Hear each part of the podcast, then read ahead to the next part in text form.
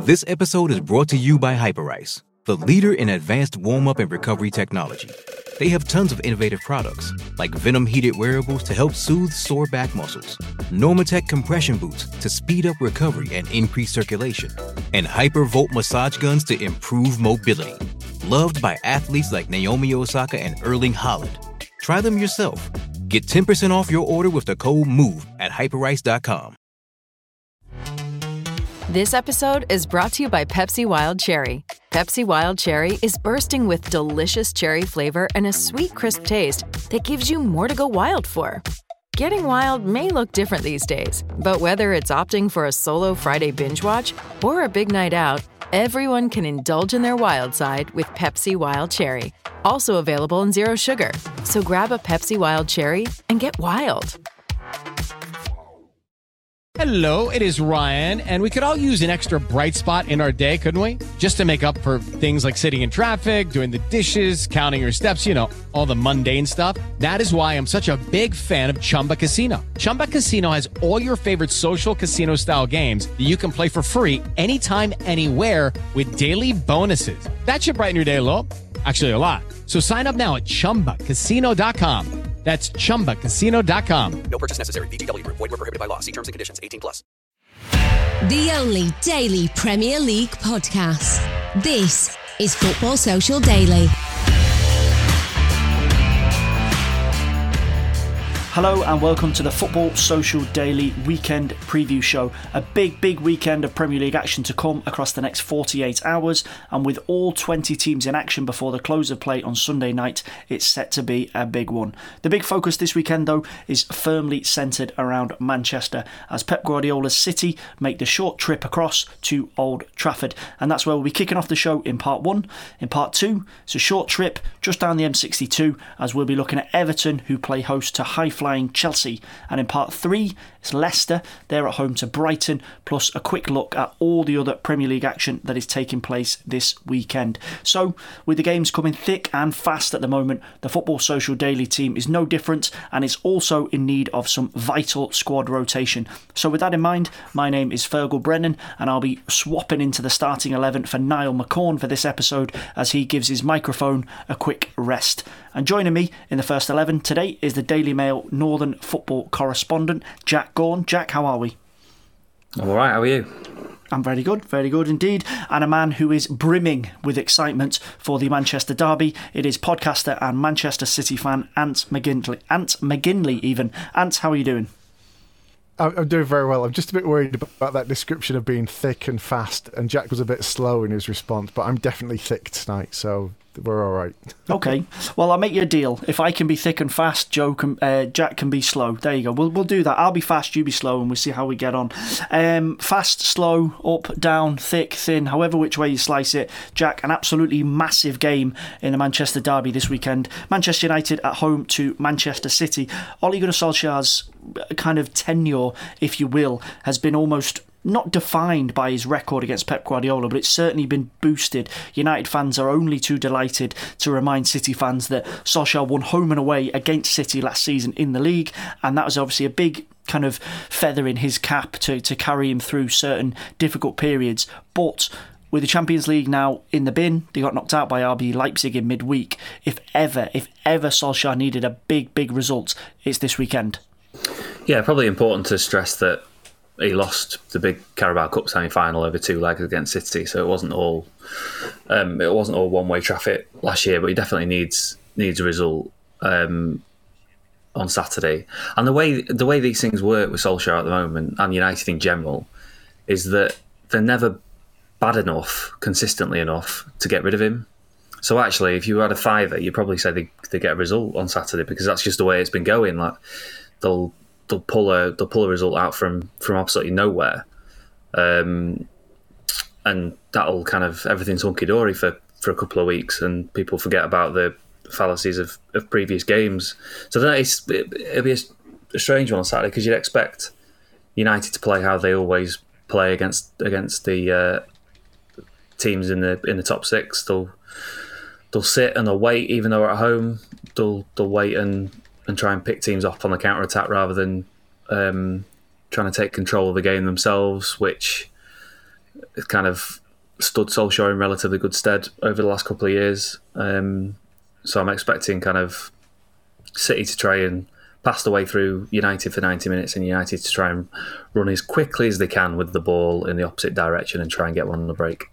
I just had this image of a kind of Keystone Cop setup of red shirts running, almost like a, a weird kind of version of Pac Man, red shirts running away from blue shirts for, for 90 minutes and seeing how that works out. And we're going to touch on how United expect to set up and, and how they're going to look to approach getting a result from, from Pep's team this weekend. But before we get into that, would you agree with Jack on this idea that if Solskjaer gets a result, as long as he doesn't get beat, this will be kind of brushed under the tar- carpet. He'll be given another stay of execution, and it would just be a case of don't mention the, the sack word. Don't mention that, you know, don't speak too loudly about it. Uh, or do you think it, it genuinely could be a bit of a day of reckoning for him? I think when you're a manager at a club like United, especially given their recent history, I think, you know, if not every every game, like every month, there is some kind of reckoning going on there if things aren't going well, and we we've seen that you know very, very much since you know Ferguson went, and then even when he was first muted and brought in as this temporary manager and did brilliantly and pulled out some amazing results, then went on that brilliant run. Um, then obviously had the, had the slide as soon as he was it was made permanent. And every time there's been this sniff around him that things aren't going well, they seem to have turned it out on the pitch. It feels different this time though. And Jack, you'll you'll watch them a lot more closely than me, but there's there's all these signs, these little things that, that go on that I find worrying, and I don't really care. so it's just in terms of like it seemed to be Bruno Fernandes the other night on the pitch seemed to be questioning why um, he, he, wasn't doing anything changing, whether that was changing the tactics or uh, who he was bringing on or not bringing on. Obviously, the well documented problems with Pogba and what's come out um, this week, it does feel different. And the odd thing is, and I was chatting to uh, a fellow City fan about this earlier, is neither of us can remember the last time we went we were going into a, a City, a Manchester derby, not feeling anxious and that's odd considering that obviously they did the double over City last season, and then we had that that that game where we were, should have been six seven at half time. I'd only got the two goals, and United came back and again with Pogba uh, pulled out an incredible result, which seems to be something that um, something that Ollie's team have been very good at. And I've heard somebody else talking about this about how he manages a bit like he played as a player. Like he knows what to do when United need a goal when the chips are down. But I don't think that they it's a sustainable way to do that. He hasn't. He doesn't seem to have that tactic to set up and win from the offset. That said, though, um, and, and I know this is one of these tables that don't really count for much. But if you look at the calendar year for the league, so from the start of 2020 till now, United are third behind City and Liverpool. So in terms of like the, the, the performances that they've put out, they won 16, drawn six, lost six. So is it that bad? No, I think I think the fact that they've not had the fans in really helps because I think the fans would possibly be be starting to turn it and get on their back. Um, I think you know, I think a win against City is always going to be a little badge, and it's worth more than it used to be, obviously, since uh, City turned things around. But I think this time, with what's going on, it will. It, this could be another nail in the coffin, especially if City run away with it. And City seem to be building up towards that. I know we gave, you know, Burnley the regular five 0 defeat that we gave them, but I still think we've got a big one in us. And God help Solskjaer if that's United. It is bad. It is bad. They've only won.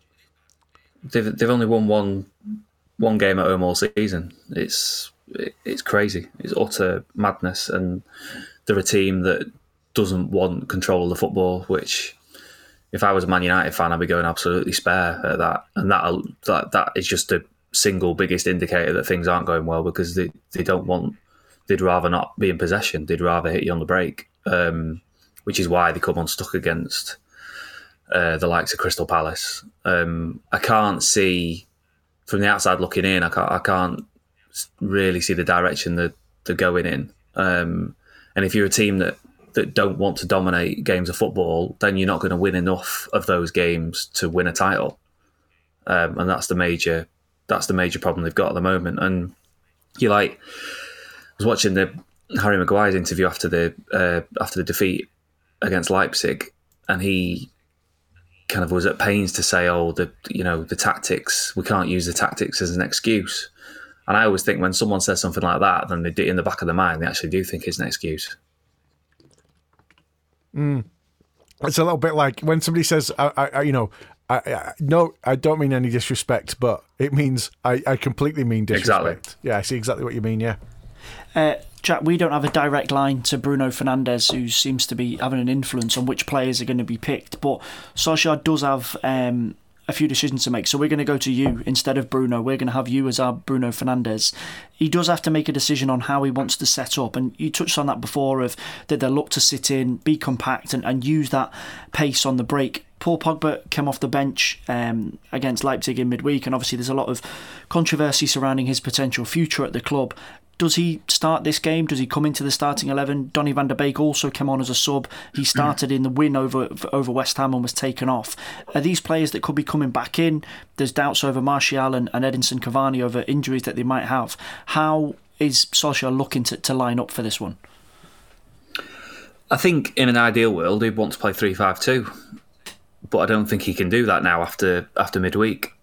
I think ordinarily they would have gone with three at the back or five at the back or whatever, however you want to describe it. Um, but given the defensive frailties on Tuesday night, I just don't think he's in a position to be able to do that. And Pogba, you've got to play. You've got to play your best players. Pogba gets into United's best eleven every day of the week for me. Um, so he's you've got to play because you do, you're almost doing yourselves down, aren't you? If you don't if you don't pick him, if you don't if you pick him and he doesn't perform, then that's his problem. If you don't pick him and you lose the game, then you've shot yourself in the foot. Um, and also, let's be honest, if Solskjaer plays him and he plays badly and they get beat or whatever, the finger gets pointed at Pogba for whatever reason, doesn't it? Um, so it gives him a little bit of a of a get out. I mean, they've they've got enough. United have got enough pace to to worry City. Um, you know, you, even without Martial, you, Rashford and, and Greenwood should cause City a lot of problems um, going forward. If if City get turned over in midfield quickly, um, Rashford and Greenwood are going to be serious threats. Um, but I just think they've just got to they've just got to play the best players. Just get Popper on the pitch. Get Van der Beek on the pitch. He's like there's a reason why they bought him because he's a very good footballer, and I just struggle to see how Donny Van der Beek can't um, influence a game more than a Matic or a McTominay. And the other thing is, he's got to tell one of those midfielders if he wants to play, if he wants to play his best three midfielders in Fernandes, Pogba, and Van der Beek, he's got to tell one of Pogba, Pogba and Van der Beek that one of them sitting, and just tell them to get over it. Do you think that, Jack, if they did actually have fans in the stadium right now, the song that you would hear most of all would be You Don't Know What You're Doing? Because when, as you just said there, that seems really clear to me. And also when you look at the talent that they've got there, it seems, and obviously we're not in the situation, so we don't know exactly what's going on behind the scenes and all the other problems that there might be. But it it does seem to me that this is one of the occasions where you know the the the fans that you watch that watch the game week in week out can see changes that would be positive for it. I I just it just feels like it's discombobulated if that's possibly the biggest word I've ever used this year. like it's just not fitting together. No, I, but I, I don't think they would be singing "You Don't Know What You're Doing" because it's Solskjaer, and you, you're almost not allowed to say that, are you? You're not allowed to sing that at Old Trafford. Um, But at what point vocalise those opinions? Um, so, well, Solskjaer's got uh, what he's got going for him, and what's on his side is that the problems at United have always been and will always be deeper than the manager. Um, and right-minded United fans understand that and they realise that. And Solskjaer's not being allowed. Well, none of the managers after Ferguson have been allowed to to go and do what they want to do. I mean, Mourinho said it publicly and, and, and privately was a bit stronger privately about the the um, the setup at, at United, um, particularly surrounding transfers and the scouting and all that sort of stuff.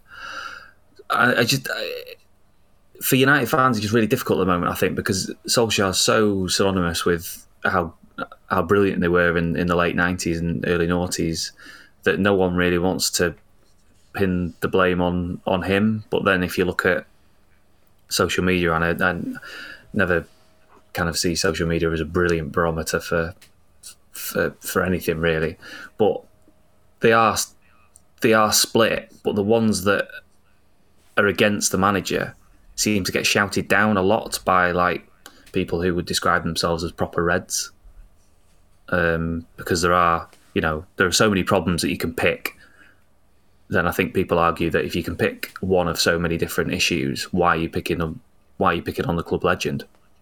It's just it's a very toxic place at the moment. I think. Uh, and when you look at City's situation, Guardiola's selection problems are, are, obviously less than, than Solskjaer. He doesn't have any major injuries other than Eric Garcia, who's still sidelined. Ilkay Gundogan has been past fit to play. Sergio Aguero is back. He he came on and scored uh, in midweek in the Champions League against Marseille. I'm not sure how much he knew about that goal, though. um, do you know what? I, I, I would like you to tell him and try and take it away from him. A, a true goal scorer like Aguero will be counting every single one that he can get.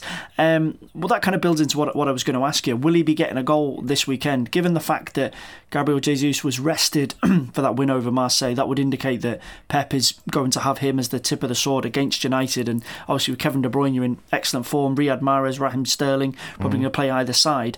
Um, could we now be seeing a situation where it's a Manchester derby, but because of his injuries and because of the fact that he struggled to, to get going this season, Aguero's probably going to start on the bench?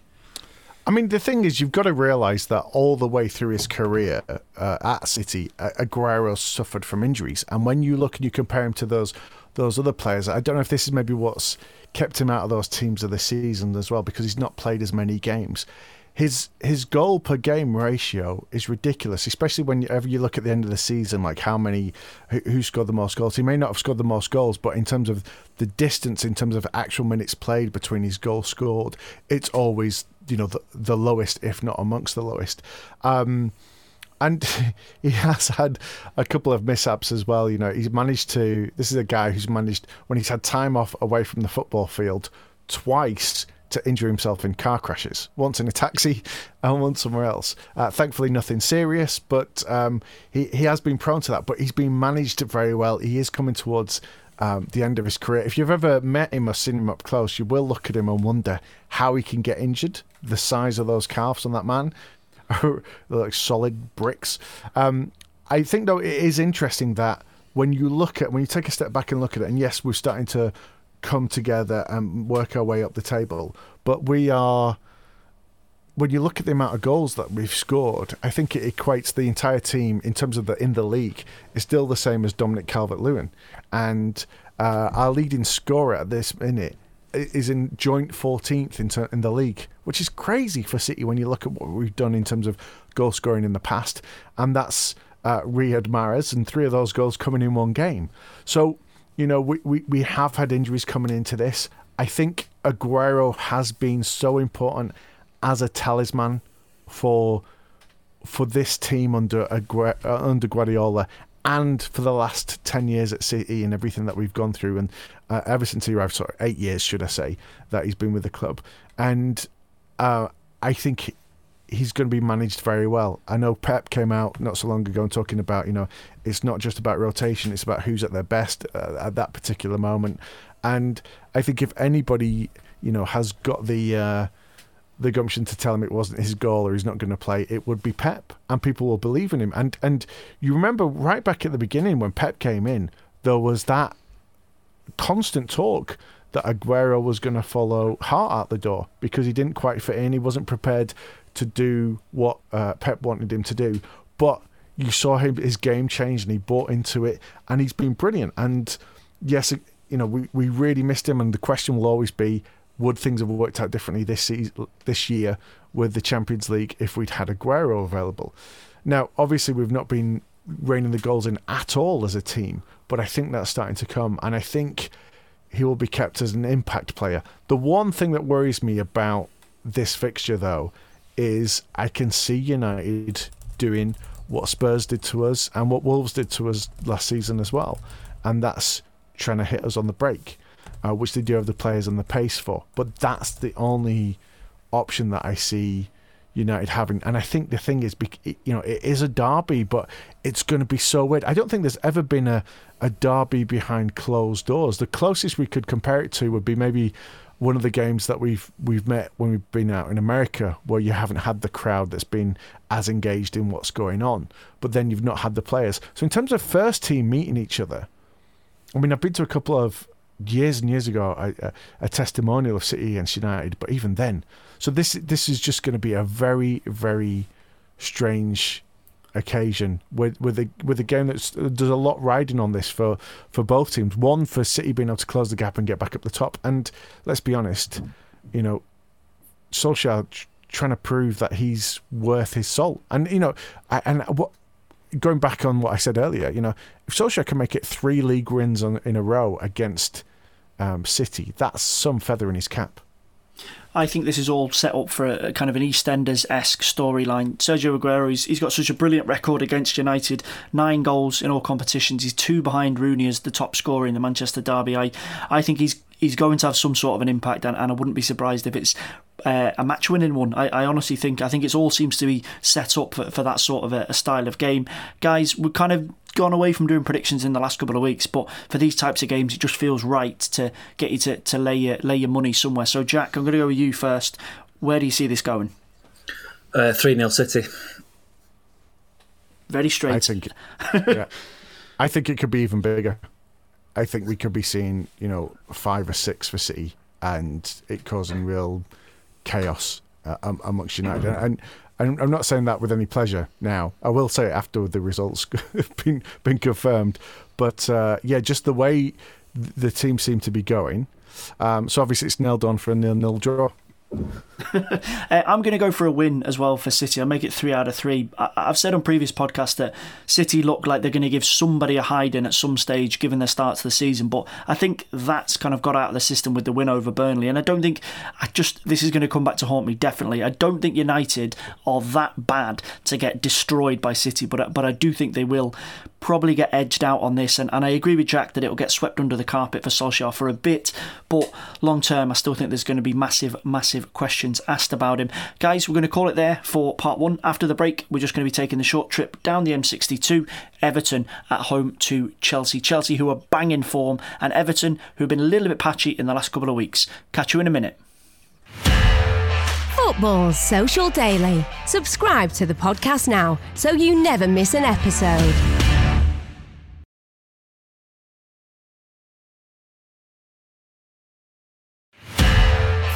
Social Daily. Find more great sport at sport-social.co.uk. Hello and welcome back to the Football Social Daily Premier League weekend preview show. Massive weekend of games in the Premier League this weekend as we start to edge ourselves towards the hectic, hectic Christmas schedule. My name's Fergal Brennan, joined on the show today by Jack Gaughan and Ant McGinley. Before the break, it was the Manchester Derby, and the guys have firmly given their opinion that City are going to be the one picking up all three points. Everton against Chelsea is one of the other big games this weekend. Everton, we are all talking about them as potential top four, maybe maybe even optimistically a little outside title challenge in the opening weeks of the season, that optimism has kind of edged away a little bit, and Chelsea have carried on like a train. Jack, I'm going to go to you first on this.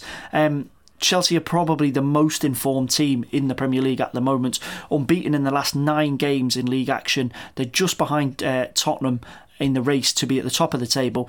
What do you make of them ahead of this game? We'll, we'll touch on Everton in a second, but I think given Chelsea's form, we've got to focus on them to begin with. I just think they look really slick at the moment. I think it's all everything's quite well oiled. Um, I like the back four as it is. With I've been really impressed with Zouma this year, and then just going forward, they've got so many options. Um, I mean, like no Ziyech uh, at Everton, but then Pulisic will just come straight in, and it's all very seamless. And there's no the, uh, if someone's out, they never it's never a massive miss. I mean, we are like talking about City before. It's like if if they you know, without Aguero, they're, that's that's a huge huge absentee for them. Whereas it's not quite the same with Chelsea. they seem to have a lot of a little bit more strength in depth than some of the others, and obviously that's partly to do with the uh, the recruitment in the summer after the transfer embargo was lifted. Um, I think they've spent quite wisely, um, and they've been lucky that well, not lucky, but they've been fortunate that both Giroud and Abraham have have played well in in spells or in different spells. So when one's not doing it, the other is, and and, and vice versa. So the, the I I think they're going to push Liverpool and City very close this year, just because of the balance they've got, um, and they've got a lot of control in midfield. Which at the moment, I mean, I, I did um, I did Everton against uh, Everton against Burnley last week, and it just games like that just go to prove that Premier League matches at the moment are won in the middle of midfield. It's whoever can turn over possession quicker than the other than the other team. Um, and I think Chelsea got a lot of players that can do that, which is which is why they'll win um, plenty more games before the end of the season. I think, and Jack's obviously nailed it there with this idea of balance, and, and two of the key players that have been brought in to add a bit of that: uh, N'Golo Kante, who's finally playing in his in his best position, and Olivier Giroud, who does such a selfless job of being a threat inside the box, but also allowing the players around him to play. Um, when you look at the team and the way that they played, and the, the, obviously the amount of new faces that came in over the summer, it was always going to be difficult for Lampard to to get a cohesive unit together. But they finally look to be clicking into gear. And one of the interesting things about them that I don't think many other sides in the Premier League have is each attacking player provides a different threat. If you think that you might have, I don't know, Timo Werner covered because you can double up on him if he wants to cut inside. But then you've got Mason Mount who dribble past you. You've got Ziyech. I know he's missing this weekend. They've got so many options that they just seem to be able to overpower teams and flood them in, in the defensive areas. Yeah, I, I mean the thing is, it is on the one hand, you go, well, it's amazing what you can do with a couple of hundred million pounds, isn't it? Um, but it is. It definitely time, is. We, we, we, we've seen time and time again that actually, you know, and, and the, a great example is my own team. You know, you can spend like a couple of hundred million on your defenders and still not get it right. Uh, and yet that, that that's something that they managed to do. It did seem to be very much from the from over the summer. He was focused on uh, offensively, and uh, you know he certainly brought in some amazing players and, and, a great combination, and they seem to be working very well together. And then, like Jack just said, you, have always got somebody who can just slot in and take their place.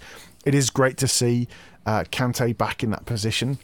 Uh, that he did so well. We we saw him in the more advanced position, and I, I, to be honest, I was never convinced in his shooting ability. I know he got a couple of good goals, but I, I just think it makes much more sense for him to to be in that, that deeper deeper lying role. It makes the team more solid moving forward. Um, and but again, the, the the biggest thing that we've seen is is the changing goalkeeper. Although what was really interesting was midweek I did hear Frank talking about Kepa, and he was actually really supportive of him. Not um, not patronising in any way. Obviously, you know the, the, the club can't afford to be with an asset that they spent that much money on, but actually he was very complimentary about uh, how he's getting on in training and, and, the various things that are going on. I still don't think he, he, he's likely to have a future, especially in the short term, looking at the form that, that Mendy's shown.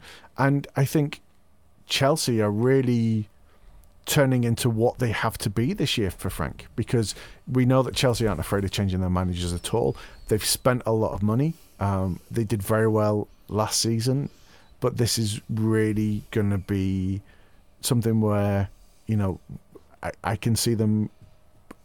I don't think in the form that Chelsea are in, and uh, sorry, in the form that Spurs are in, and also Liverpool still playing, carrying on from last season. I don't think they've quite got enough to to push all the way, but I think they're definitely going to be in the mix. And um, I think it's again, it's one of these teams. Where you look on paper, it's frightening the talent that they've got there, um, the ability. It's you kind of you know, you you could do no wrong. Even I could win on FIFA with a team like that. Uh, Jack, when you look at this fixture and Everton Chelsea under David Moyes was kind of pegged as this big clash where there's a little bit of a clash of styles, and Moyes had a good record against them. Post Moyes, there was a bit of a blip, and in the last two seasons, Everton have come back to form. They've won at home against Chelsea in 2018-19, and then again last season. But given the way that Chelsea are playing at the moment, it's difficult to see how they're going to be able to stop them. We'll, we'll touch on Everton in just a second, but when you look at the way that Chelsea are playing, they they look an absolutely unstoppable force. Yeah, and what uh, what we've not mentioned is they've they've not seen anywhere near the best of Timo Werner yet, which Yeah. I think Ant was saying used the word frightening, and that is frightening that Werner's actually not been not been anywhere near his best so far. So once he hits his stride, then that's just another another attacking problem um, they they pose to opposing teams. I think with Chelsea moving forward, I think it's probably how far they go will be up to them because I think they can beat any team in, in the league, um, and certainly they will think that they they'll be able to um, overpower Everton, who have been a little bit up and down recently.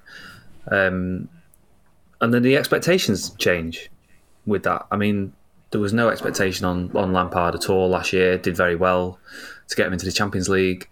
That just completely flipped on its head last last summer with the with the money they spent, and he will be expected to to go close in the league and or win something this year. Um, and as you said, like Chelsea aren't aren't afraid to change their managers, even you know, even if it is even if it is Frank Lampard, and um, I, I think they're, they're set up to do really well. And if they don't, then you wonder whether he'll be a short term appointment over a couple of seasons rather than what is perhaps expected, which will be kind of a five six year tenure. And talk to me about Everton. Start of the season, everything Ancelotti did and his players looked to turn to gold. Four wins in a row in the first month. Singing the Blues was up the charts in Spotify. Everything seemed to be looking rosy. Dominic Calvert Lewin banging in goals. And it's all gone. Well, it's all gone very Everton since then. Come back from the international break, they just about squeezed the win off Fulham, who are one of the worst teams in the Premier League at the minute. They really didn't look at the races against Leeds, and Leeds deserved to win at Goodison. And then, as Jack said last week, away at Burnley, yes, they created a lot of chances and, and maybe on the balance of play deserved to win, but crucially, you know, the final result, they only got a point. What exactly is, is going on, or, or what exactly is kind of gone wrong that's taken their taken their confidence away?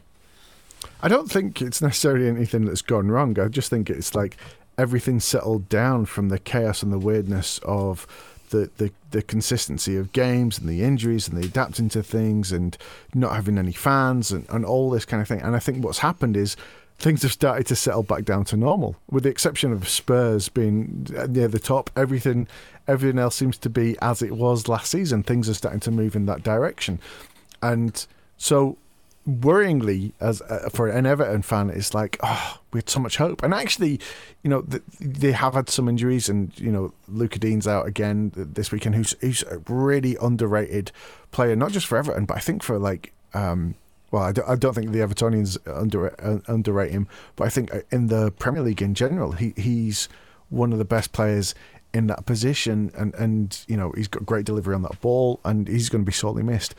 I think that um, you know, Calvert Lewin's still getting in the goals. And at the beginning, when, when he was doing that, we are just like, oh, that's a bit of a fluke. And, you know, when when the new boss came in, it was just like, well, he's just what we've got. And we know with previous clubs, Ancelotti tends to adapt to what he's got. He's got a very interesting style. There's not, I think it's difficult to look at one team that he's managed and compare it to another and see the comparisons as you could with somebody like uh, Klopp or with Guardiola uh, Ancelotti seems to more adapt and work with what he's got, and arguably is more of a coach in that respect.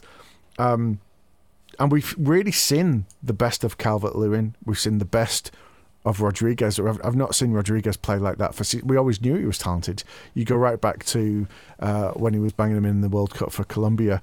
Uh, and just looked at a different class. It didn't really work out for him uh, when he went to Spain, but now he seems to be, you know, given whether it's he's made the main man. Interestingly, he doesn't get you as much points on uh, fantasy football as you would think he would do because he tends to assist the assists. Um, but in terms of what what's missing, what's wrong, that's that's the million dollar question. That is that really is because you know it, it was there at the beginning. They managed to do that. Were they fluky results? But they, they just haven't seemed to have the heart. There's been a lot of change over the years. I don't think we can blame it all on that, but they have had a lot of change in terms of managers and playing staff. And again, is, is this is this something that we're seeing similar to what we saw with um, United after Ferguson? They've struggled to find some consistency and identity.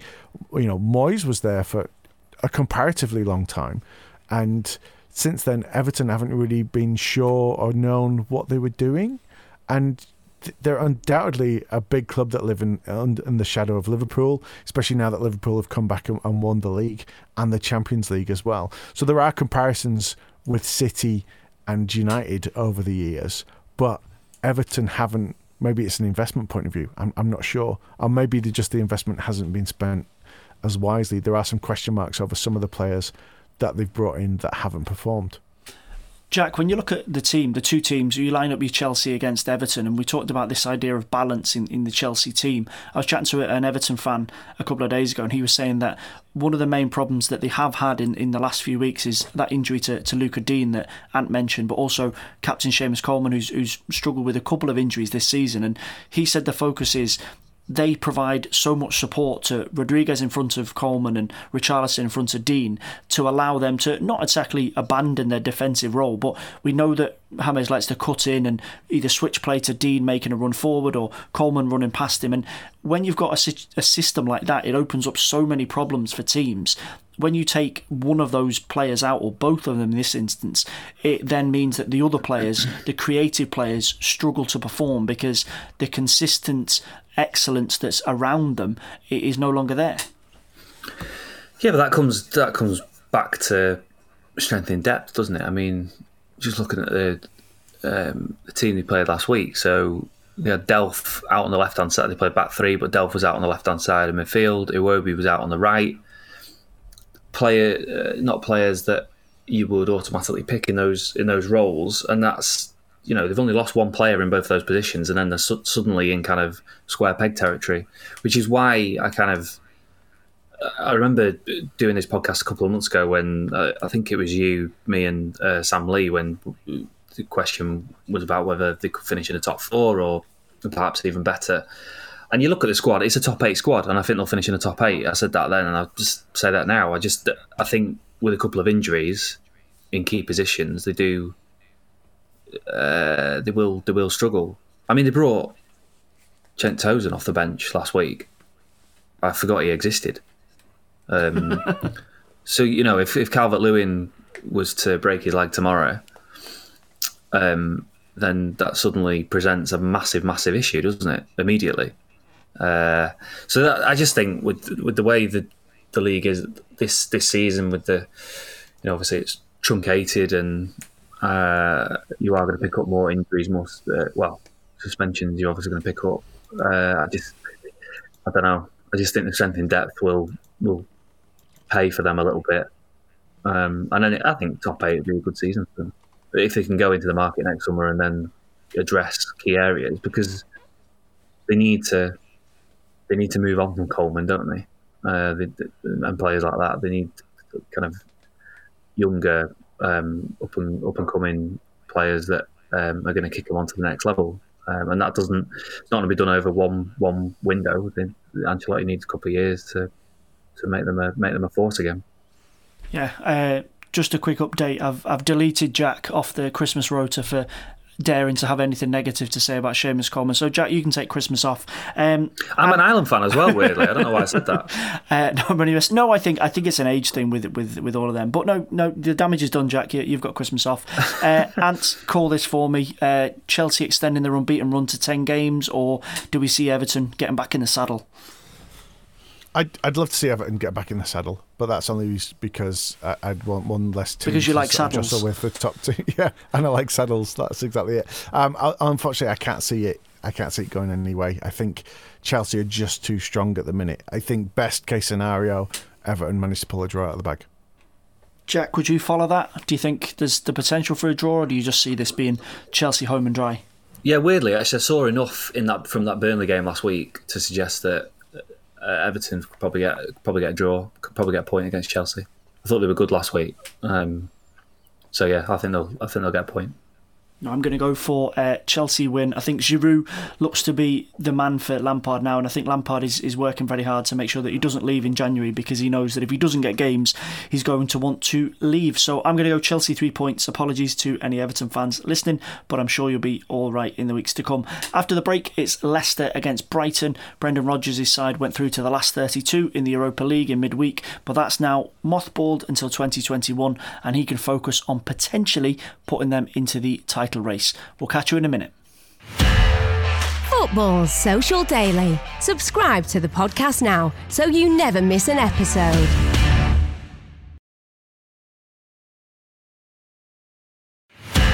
Football Social Daily. Find more great sport at sport-social.co.uk.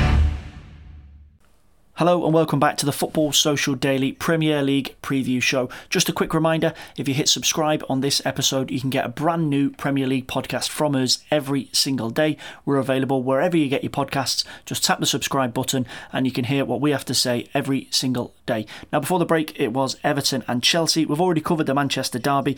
The other game that kind of jumps off the page this weekend is Leicester at home to Brighton. And we're going to give you first call on this one this time round. As I mentioned before the break, uh, European qualification has been confirmed for Leicester, but given the way they've performed in the league this season, Brendan Rodgers might want to see a bit more consistency from his side. It's been essentially stick or twist from them. They haven't drawn a game, they've won seven and lost four. So, from a kind of a betting point of view, I suppose you know what you're going to get with them. But if you're Brendan Rodgers, you'll be thinking, guys, a little bit more consistency, and we, we could be pushing for the top. Yeah, well, I mean, like I was saying earlier about how we had that kind of almost like a crazy start to like the first eight or nine games just seemed to be like everyone was settling down getting used to it. So i would draw more stock from you know recent form so the last four or five games. Unfortunately for leicester that involves uh, two defeats in there as well.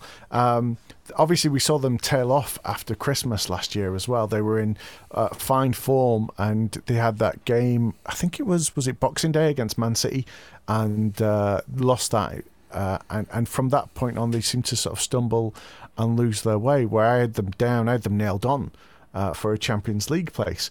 Uh, obviously, you know th- they've done enough. Uh, despite those defeats, because of the way everyone else has gone, that they're still in, in in a good position up near the top. Although it's still too early for them to be running away or, or, or you know ordering any buses for any parades. Um, I like I like Brendan Rodgers a lot.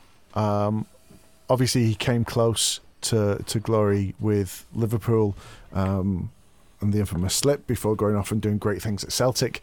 I like what he's done there. It just seems to be though at the minute is they're still reliant on Jamie Vardy to pull them out of the bag. They've got some other great players in there that have uh, shown they're able to sort of on the on their day turn up and do it. But like we saw against Sheffield United, you know, just that last minute from Jamie Vardy, that little bit of magic for him. So they've got him. Uh, they've got that for at least this season.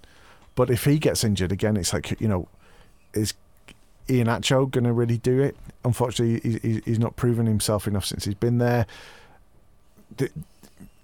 I'm not so sure that they've got the, the, the, the depth to be able to do that. So if they can stay injury free, I think they're they're in a they're in a they're in a great place to do things. But when you look at who's around them and the money that's been spent by those teams and the players that they've got and the depth, you wonder. But then again, this is the team that we all wrote off four seasons ago when we said, well, they haven't got the team. It's just Leicester. Jack, when you look at Vardy and the way that he's performed this season, he is evergreen. He still shows that he's got that pace, that hunger to run in behind and, and cause absolute havoc for defenders. And his record of winning goals is, is amazing. I'm just looking at the numbers here from the last couple of months. Late winner against Arsenal to get three points, uh, late winner against, well, a winner against Wolves, and then again, as, as Ant pointed out, that late winner against Sheffield United last weekend. And he's still the go to man for them. Would you agree with Ant that they still look a bit light the rest of the way through the team. That if you're going to be a title challenger, it can't just be get the ball to Vardy and, and he'll win us the game. Yeah, although I would say you're allowed to have a best player, aren't you? That you um, that you play through, um, and he's been he's scoring a goal every 84 minutes this season apparently, which is such good numbers. Um, and he normally waits it, until the 84th minute to get it as well. the uh, I just think that the thing with Leicester, I think Rodgers would probably want a few more of them chipping in. So like Barnes, I think Barnes got five or six this year, but beyond that, Ian Iheanacho's got a couple. Maddison, you need you want like I don't know five or six players, seven players beyond or underneath Vardy, getting between five and ten, and I don't think they're going to have that many, which uh, could be, you know, Vardy.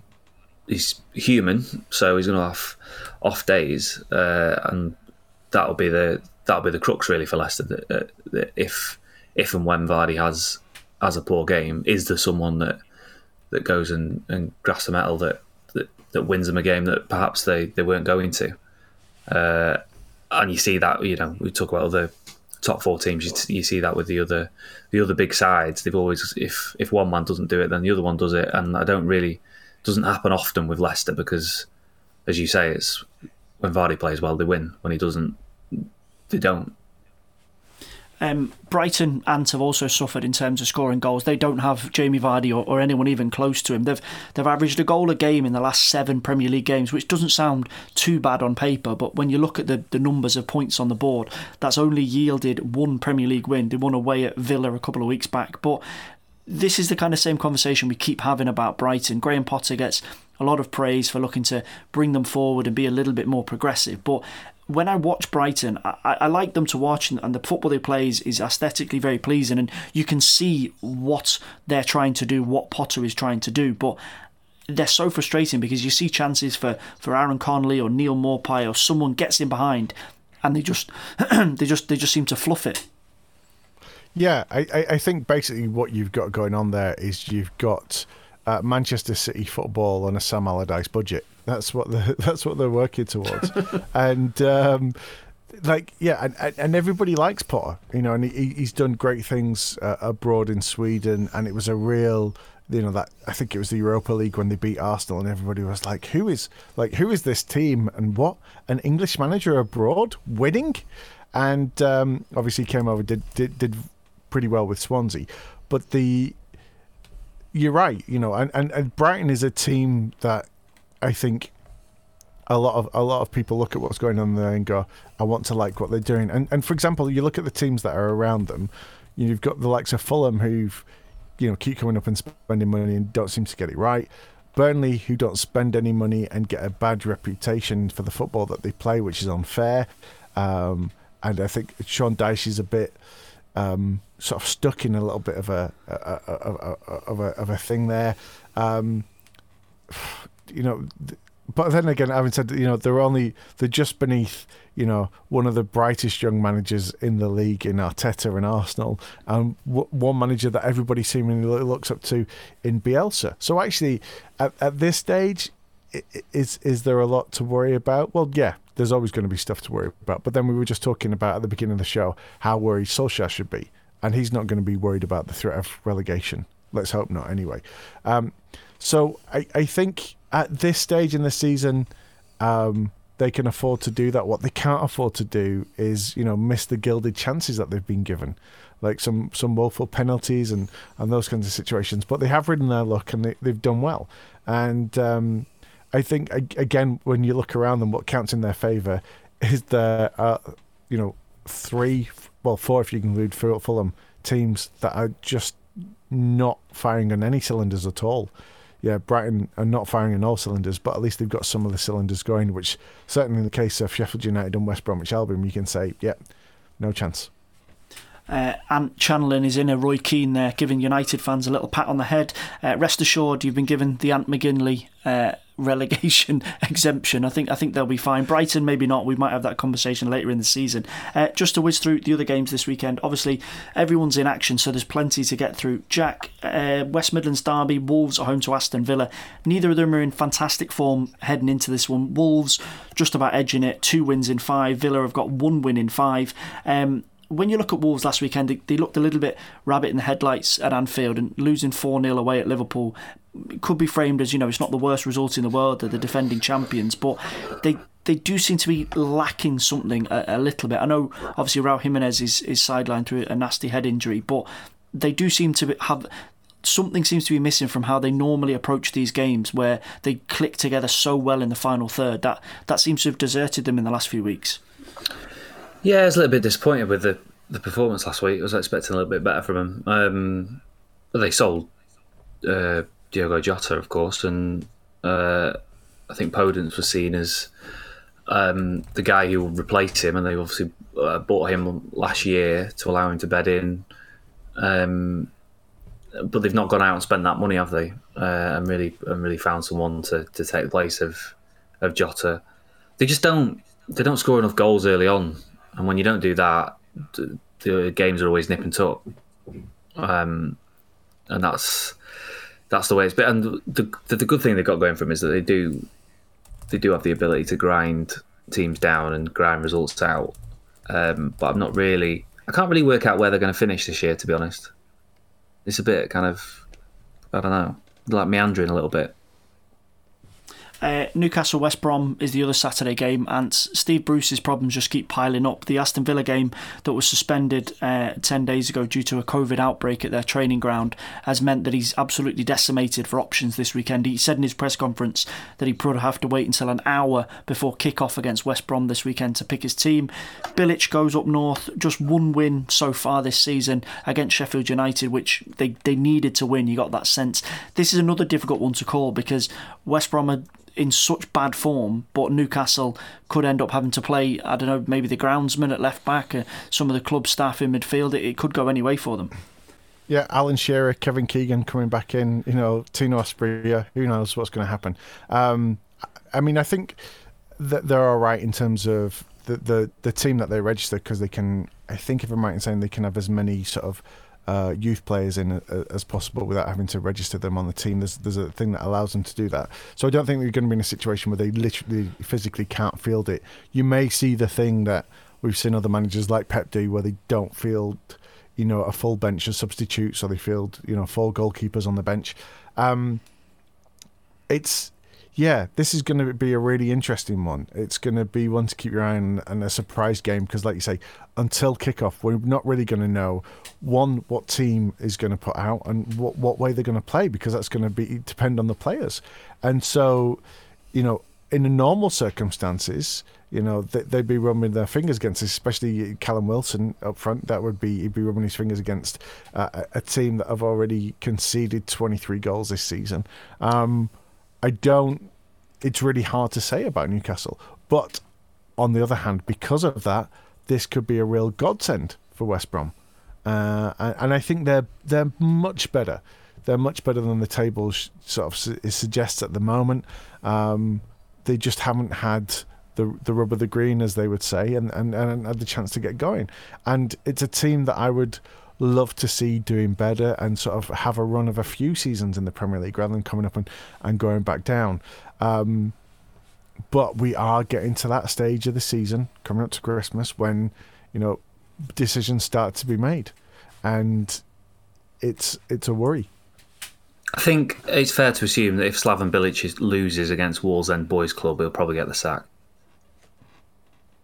Do you think uh, it's a difficult one to gauge because of the, the, the, way they've started this season? And he's he does look pretty dejected, but I just think there's there's two other managers that are on the chopping block ahead of him, and that's Scott Parker and Chris Wilder. Um, Jack Sheffield United away at Southampton, Southampton riding high, they're up to fifth. Got back to winning ways last weekend by beating Brighton, but Sheffield United just cannot get that win. Jamie Vardy loves scoring against them, got the winner against them last weekend. What does the next couple of weeks hold for Wilder? I really don't know. It's uh, I can't really put my finger on what what's wrong with them. I don't know whether things aren't just they're not dropping for them. There's not kind of potent enough up front. I just don't. It's just not the same. I've, I've said this before. I think Sheffield United have been the biggest losers um, from not having fans in the ground. I think Bramall Lane, uh, the supporters of Bramall Lane, won them a lot of points last year. Um, I mean, I was at the United, uh, the Man United game, um, which would have been November last year, I think, uh, and they drew three all, and it was just what a game. an absolutely incredible game of football, and that was because of the supporters, and they've missed that um, and they don't score enough goals. They spent a lot, a lot of money on Brewster, but Brewster's a, a work in progress. McBurnie will probably get you eight to ten, and there's not a great deal of support in midfield. They don't have, you know, we remember the start of last season when Lundstram got four or five goals when he was breaking into the box uh, quite early on in the, in the year, and there's, there's been none of that this year. They've had contract issues. He wasn't happy with the, the business done in the in the summer. Uh, even though they spent a lot of money, they, or a fair amount of money, they, they missed out on all of the top targets. Uh, yeah, all's all's not well, and then Southampton, then it's United at home, then it's Brighton away, and Everton at home, and Burnley away, and Palace away. It, I don't know. They could be well adrift by the end of December. Yeah, and we, we were chatting before we started recording to say that uh, all the good uh, good vibes or positivity that um, Wilder might have in the bank with the fan base, whilst they're not in the ground, the board will be the one making the decision. And as much as I backed them last season, and, and everybody likes Chris Wilder and what he's done there, you get the sense that no club is above hitting the panic button, and that could be the case in the next few weeks. But if they get a positive result against Southampton this weekend, that could change. And Crystal Palace against Tottenham is the 2:15 pm kickoff on Sunday. Palace shocked us last weekend, actually scoring five goals away at West mm. Brom. I thought this was some sort of computer glitch. Palace, you generally know what you're going to get with them. You expect them to be relatively solid at home and Zaha to be the, the one to drive them forward and maybe get them a goal. Tottenham, top of the league. Um, although Jose keeps pretending they're not in the title race, they are because they're top of the league. How do you see this one going?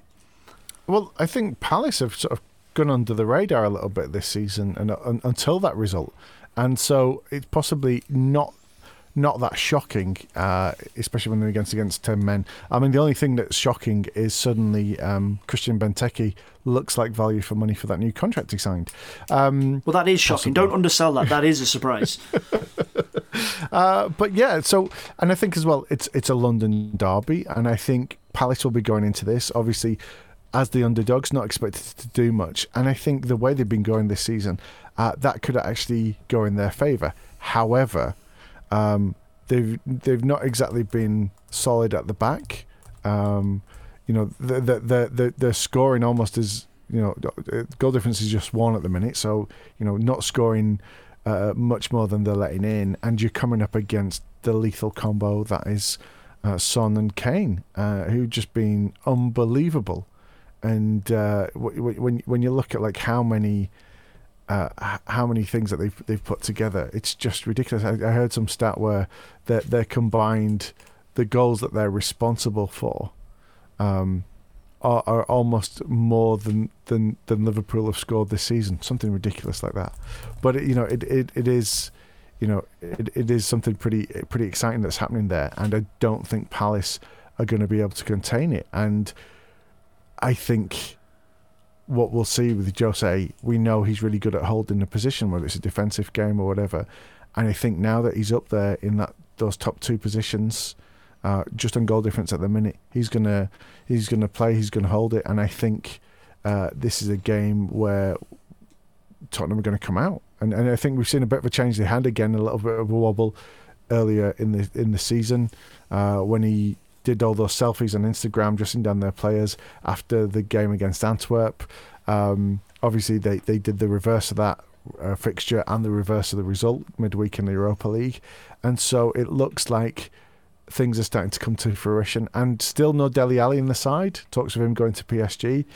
You know, I I think I think it shows that you know Jose is, has come and he's gone. This is this is what I'm doing. This is what's working, and it's starting to work. And you know, my my friend Mike celebrated his birthday yesterday for the first time in his life. His team were top of the league on his birthday. So you know, there's some good news for some people out there, and I think they they're going to be there till the end of the season. Uh, Mike, if you're repaying Ant uh, a friendly favour and listening to the podcast, uh, happy birthday. How old is he?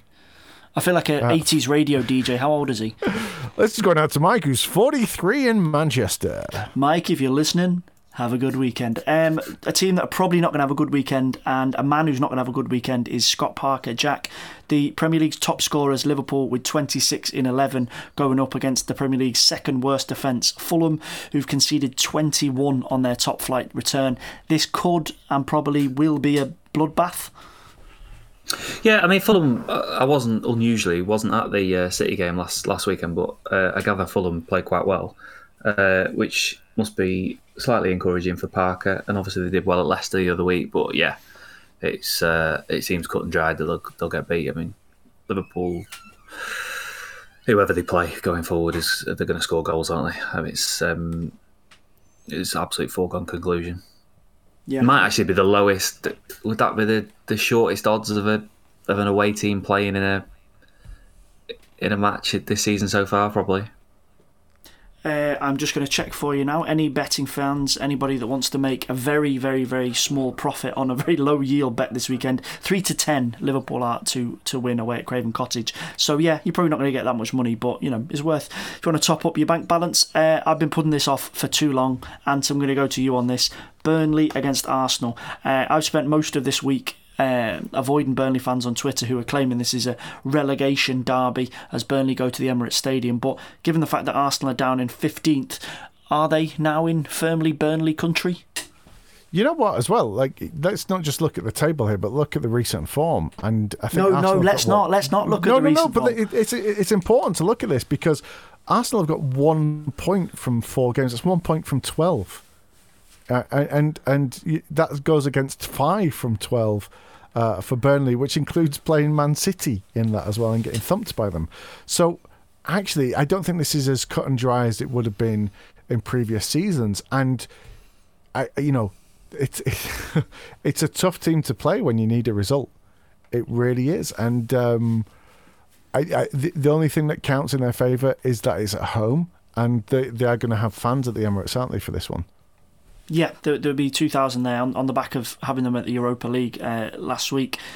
Jack, would you be giving a little bit of positivity to Arsenal, or do you just think that Burnley be licking their lips because they've got a bit of a free hit here? If they get a positive result away at Arsenal, it's it's a big result for Sean Dyche. No, Burnley's always Burnley's always a bit of a hard luck story at Arsenal, isn't it? Um, I think they've lost the last nine away at Arsenal.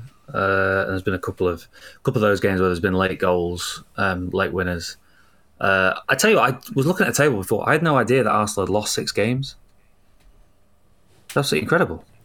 Uh, I just, Yeah. they, they kind of they just they, they're just in my periphery, just doing badly, quite quietly. I've not really noticed how quite how bad they are. Um, but yeah, I, Burnley still got injury problems. Still have only got a first eleven, and they haven't really got anything off the bench. So no, I think. Um, I But Arsenal can't might- score. Burnley- I just think Burnley will struggle. I just can't. It's one of those where you just you just look at the fixture and go, yeah, that's home win. Doesn't really matter how how either of them are doing. Okay, uh, guys, you managed to inspire absolutely zero confidence in me that Arsenal are not going to end the weekend another place closer to the relegation zone. So thanks didn't for win. No, but you, you're not filling me with confidence. I wanted more. I wanted more oomph. I'm, I'm still thinking we could be 16th by the end of the weekend. Hopefully not. We might be up to the dizzying heights of mid-table. A new target for myself and all Arsenal fans to get right behind. Gents, we're going to call it there for the Football Social Daily Premier League preview show. Jack, Ant, a pleasure as always. Thanks, Thanks so much, very mate. much. Hope hope we weren't too thick or fast. You can never be too thick or fast on this show. That is an absolute Football Social Daily trademark. Don't forget, if you uh, want to hear more from the team, just hit subscribe on this episode and you get a brand new one every single day. And if you have an Amazon Alexa device, you enable Sports Social, select your team, and away you go. We'll see you again very, very soon. Football Social Daily. Find more great sport at sport-social.co.uk. Lucky Land Casino asking people what's the weirdest place you've gotten lucky? Lucky? In line at the deli, I guess? Aha, in my dentist's office. More than once, actually. Do I have to say? Yes, you do. In the car before my kids' PTA meeting. Really? Yes. Excuse me, what's the weirdest place you've gotten lucky? I never win and tell. Well, there you have it. You can get lucky anywhere playing at LuckyLandSlots.com. Play for free right now. Are you feeling lucky? No purchase necessary. Void where prohibited by law. 18 plus. Terms and conditions apply. See website for details. Hey guys, it is Ryan. I'm not sure if you know this about me, but I'm a bit of a fun fanatic when I can. I like to work, but I like fun too. It's a thing. And now the truth is out there. I can tell you about my favorite place to have fun Chumba Casino. They have hundreds of social casino style games to choose from, with new games released each week. You can play for free anytime, anywhere. And each day brings a new chance to collect daily bonuses. So join me in the fun. Sign up now at chumbacasino.com. No purchase necessary. Group. Void were prohibited by law. See terms and conditions. 18 plus.